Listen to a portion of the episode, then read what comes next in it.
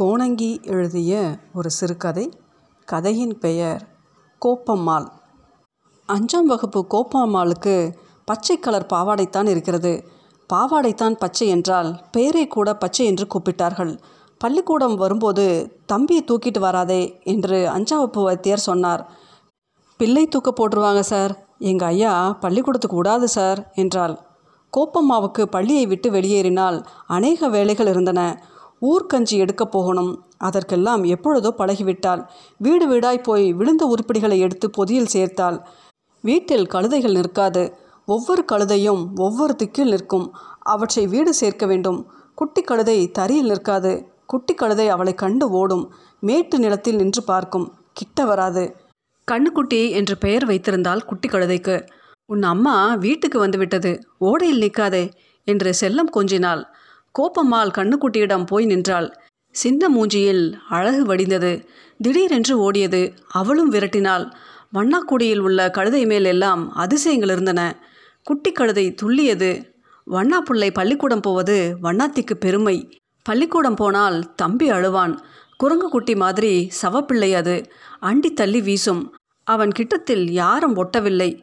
தம்பி ஆயிருந்து விடுவான். பள்ளிக்கூடத்தில் முகம் சுழித்து வகுப்பறையே ஓடியது. வனத்தியை அடிப்பதை என்று நிறுத்துகிறோமோ? அன்றே உலகம் பால் என்ற பிரம்பு கொள்கை வைத்திருந்தார் அஞ்சாப்பு வாத்தியார். வகுப்பறையை கழுவிட்டு சுத்தம் செய்யும்படி கட்டளையிட்டார். கோப்பம்மாள் அழுது கொண்டே சுத்தம் செய்தாள். எல்லா பிள்ளைகள் மூஞ்சிலும் சுழிப்பு இருந்தது. அவளுக்கு அவமானமாய் போய்விட்டது.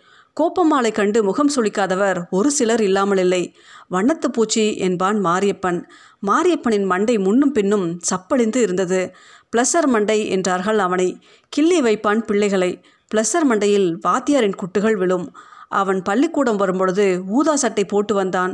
ஊதா பிளஸர் என்றார்கள் அவனை. ஒருவர் மாற்றி ஒருவர் பட்டங்கள் கொடுத்தது பற்றி பெரியவர்கள் கவனிப்பதில்லை. மாரியப்பன் வீட்டுக்கு அழுக்கு எடுக்க போனால் கோப்பம்மாள் ஊதா சட்டைகள் மூன்று இருந்தன மாரியப்பனுக்கு என்றோ செத்துப்போன ஐயாவின் சட்டைகளே அவை. மாரியப்பன் ஐயா விறகு வெட்டி ஊதா சட்டையும் பெல்ட்டும் போட்டிருந்தார். ஐயா இருக்கும் பொழுதே அவன் வீட்டில் மூணு சட்டைகள் இருந்தன.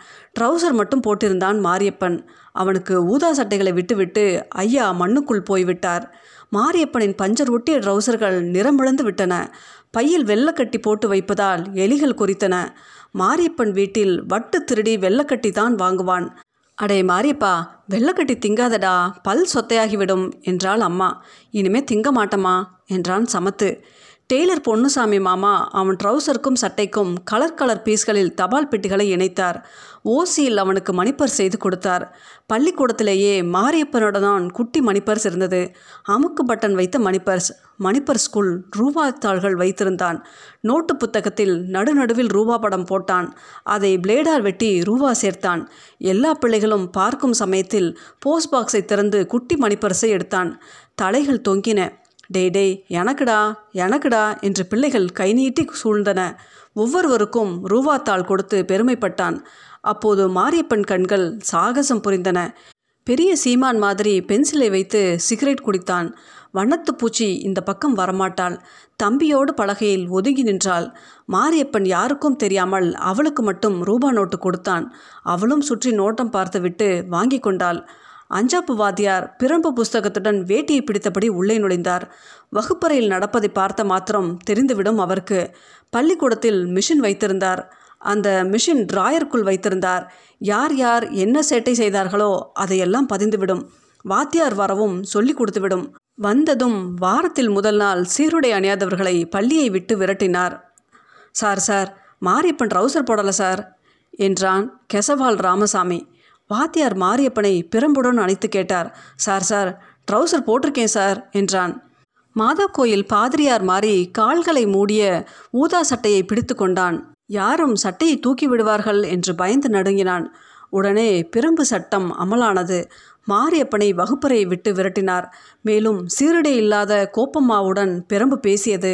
மாரியப்பனும் வண்ணத்துப்பூச்சியும் வகுப்பறையிலிருந்து வெளியேறினார்கள். பள்ளிக்கூடத்துக்கு வெளியில் வெயில் பூட்டி கிடந்த வீடுகளை கடந்து போனார்கள்.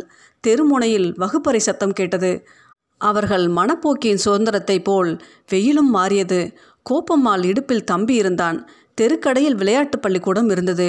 நிழல் விளையாட்டு அங்குதான் ஒன்னாப்பு கோபால் வாத்தியார் இருந்தார். அஞ்சாப்பு பிள்ளைகளுக்கு நிழல் விளையாட்டு கிடைக்காது. அஞ்சாப்பு வாத்தியார் ஆங்கிலம் தமிழ் பாடம் கணக்கு அறிவியல் என்று தான் பாடங்கள் நடத்துவார். அஞ்சாப்பு வாத்தியார் விளையாட்டின் எதிரி. அவரோடு பெற்றோர்களும் குதியாலம் போடுவதை எதிர்த்து வந்தார்கள். எல்லோரும் கோபால் வாத்தியாரிடம் நிழல் விளையாட்டு கற்றுக்கொண்டவர்கள்தான் கோப்பம்மாளும் விளையாடினாள். தம்பியை இடுப்பில் தூக்கி வைத்து கொண்டால் விளையாட்டில் சேர்க்க மாட்டார்கள். ஆகவே வாத்தியாருக்கு அருகில் நின்றாள். குட்டி தம்பி அக்காளின் அசட்டு சட்டையை பிடித்து விளையாடுகிறான். அக்கா முகத்தில் பிஞ்சு கைகளை அழைத்து சிரித்தான். விளையாட்டில் சேர்த்து கொண்ட பிள்ளைகள் குட்டி தம்பிக்கும் கோப்பம்மாளுக்கும் காய் விட்டார்கள். மாரியப்பன் ஒன்னாப்பு பிள்ளைகளோடு விளையாடினான். வேம்பு எப்போது பூத்தது?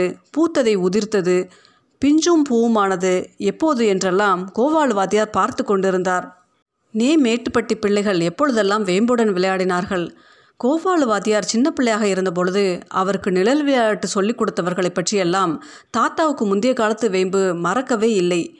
நே மேட்டுப்பட்டியில் ரொம்ப வயசான வேம்பாகையால் தான் தோன்றிய காலத்தையும் நிழல் விளையாட்டுகள் தோன்றிய காலத்தையும் ஒருவேளை மறந்து போயிருக்கலாம்.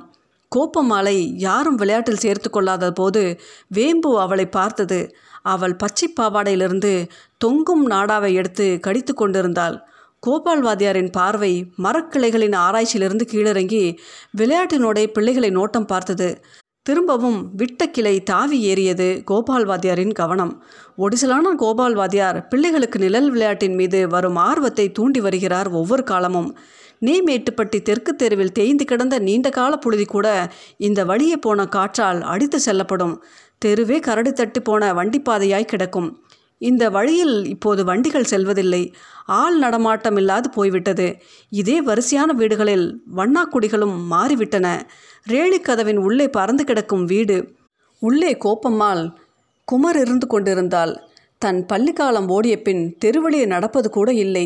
வண்டி பாதை வழியாக ஓரமாய் நடந்து போய் காட்டில் மேயும் கழுதைகளை பற்றியபடி முள்ளு விறகுடன் திரும்பி வந்தாள். மாரியப்பன் வேணாத வெயிலுடன் பண்ணை ஆடுகளுக்கு பின்னால் காடே கிடையாக கிடந்து காய்ந்த வாடக்கரடுகளை ஆடுகள் தின்னும் சத்தத்தை கேட்டபடி தொரட்டியை நிலையாக ஊன்றியபடி கல் தூணாகி நிற்பான். ஆடு யார் பொழியில் தின்னாலும் மேய்ஞ்சாலும் கண்ணுக்கு தெரியாமல் புலம்பிக் கொண்டிருப்பான். பனையேறி சேர்முக நாடாரிடம் குடித்த கல்லு முட்டி உச்சி வெயிலில் தலைக்கேறும் இரத்த சிவப்பாக கண்ணு முடி பிதுங்கி நிற்கும். கண்ணில் ரத்தம் சொட்ட காத்து வாக்கில் மேற்காமல் திரும்பி நின்றபடி கூப்பாடும் பாட்டுமாய் காடே தாங்காது. கட்டாந்தரை மாதிரி செம்பட்டையும் வங்கு வங்காய் பயல் உடம்பெல்லாம் சொறி உப்பறிஞ்சு போய் கிடப்பான் ஓடக்காட்டில். ஊதா சட்டை வெயிலில் அசைவதை பார்த்து சுற்றி சுற்றி முள்ளு சேகரிப்பாள் கோப்பம்மாள்.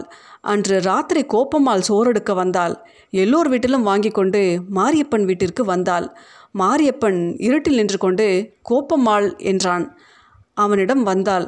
கோப்பம்மாளின் சோத்து பானைக்குள் கைவிட்டு ஒரு கை அள்ளி வாயில் போட்டுக்கொண்டான் நல்லா இருக்கு என்றான். கோப்பம்மா உனக்கு? என்று இன்னொரு கவலம் அள்ளி அவரிடம் நீட்டினான். மறுக்காமல் வாங்கி சாப்பிடாமல் பானையில் சேர்த்து கொண்டாள். அந்த இரவோடு அவள் சோறெடுக்க வரவில்லை. அவள் ஆத்தா தான் அழுக்கெடுக்க வந்தாள். கோப்பம்மாள் இப்பொழுதெல்லாம் வெளியில் வருவது கூட இல்லை. தண்ணி கிணத்தில் நின்றபோது கரை வழியாக ஆடுகளோடு புழுதி கிளம்பி போய் கொண்டிருந்தான் மாரியப்பன். அவள் இந்த பக்கம் திரும்பி பாராமல் உர்ரென்று முகத்தை வைத்துக்கொண்டு நடந்தான். அவள் அருகில் சப்த நாடியெல்லாம் அடங்கி நடந்து கொண்டிருந்ததே தெரியாமல் காட்டுக்குள் போனாள். அவள் இருந்த பக்கம் எட்டி பார்க்காத நாளில் கோப்பமாலை பெண் கேட்டு வந்துவிட்டார்கள் தெற்கே வெகு தொலைவான விருந்தாளிகள் ராத்திரியோடு பெண்ணழைத்து போக இருந்தது. கிணத்துக்கரை பக்கம் குடத்துடன் போய் காத்திருந்தாள். காட்டிலிருந்து வரவே இல்லை அவன். வீட்டுக்கு வந்தபோது வாசலில் கிடந்த அழுக்கு பொதியில் அது துருத்தி கொண்டு வெளியே தெரிந்தது. இற்று உருக்குலைந்து போன ஊதா சட்டை தான் அதை யாருக்கும் தெரியாமல் உருவ எடுத்து கொண்டு போனாள். கந்தல் கதலாய் சிதிலமடைந்து போன ஊதா சட்டையில் எல்லா இடமும் பொத்தலும் ஒட்டுமாய் இருந்தது. நெஞ்சு தூரத்தில் வெக்கை திரண்டு தீக்கங்கு போல் பழுத்து எரிந்தது. உப்பரித்து வீசும் ஊதா சட்டையை மார்போடு புதைத்து கொண்டு கேவி கேவி அழுதாள். முகத்தில் ஒற்றிக்கொண்டால் ஆறுதல் அடைய மறுத்த தீக்கணு எரிந்து கொண்டிருந்தது. கோப்பம்மாள் ஊதா சட்டையை ஊருக்கு கொண்டு போக வேண்டிய மஞ்சள் பையில் தன் சேலையுடன் எடுத்து வைத்தாள். பின்வாசல் சுருக்கிருட்டில் இருட்டு பூச்சிகள் சத்தத்துடன் இருளை பெருக்கியபடி இறைந்து கொண்டிருந்தன.